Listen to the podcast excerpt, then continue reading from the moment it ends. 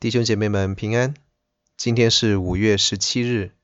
从今天开始，我们会跟各位一起来分享《帖撒罗尼迦前书》里面的信息。今天会讲到它的第一章第一到第三节，题目是动力、信望、爱。在第一节里面讲到同心事工的好同工，保罗、西拉和提摩太三个人是保罗亲密的福音同工。作为领袖的保罗也懂得团队搭配是建立教会和侍奉的成功关键。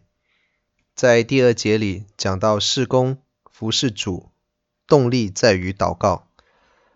保罗侍奉得力的秘诀在于祷告，他更是一位带祷的勇士，借着祷告来纪念人，让祷告彰显神的大能。不住的感谢和祷告是神向我们所定的旨意。在第三节讲到有信、有望、有爱的生命，保罗赞赏帖撒罗尼迦信徒的见证。第一是他们信心所做的功夫。帖撒罗尼迦信徒的信仰生命是下过功夫的，并非马马虎虎。他们离弃过去的偶像，侍奉那又真又活的神，因着信心活出美好的见证。也有爱心所受的劳苦，爱心不要只是在言语或者舌头上，总要在行动和诚实上。帖撒罗尼迦信徒因着耶稣基督的爱而发生出生命的力量，为福音的缘故付出代价，甘愿受苦，还有因盼望主耶稣基督所存的忍耐。在新约圣经当中，盼望总是指未来的事。这未来的事是指耶稣的再临，信徒因着主，所以在永恒里面有指望。盼望和忍耐互为因果，互相滋长。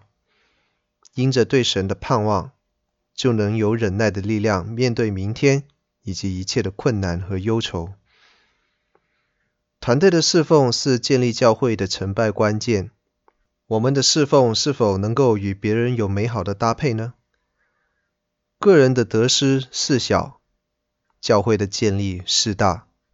求主让我能够有谦卑的心，与人同心侍奉。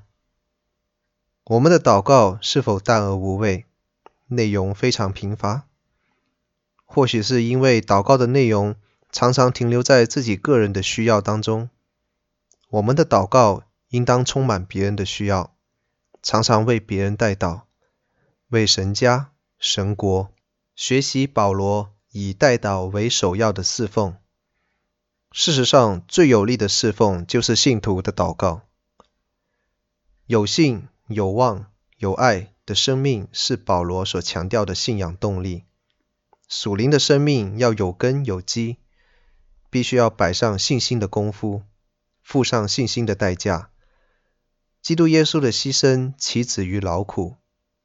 他不惜用生命挽回我们的生命，但愿我们都能以爱相待，甘心受劳苦，以建立生命。劳苦也不是一定马上就能看到果效的，因为我们侍奉的是神，不是人；做事的是我们，成事的却是神。我们的盼望不是在人，乃是在神。也因着神的缘故，我们有忍耐的力量。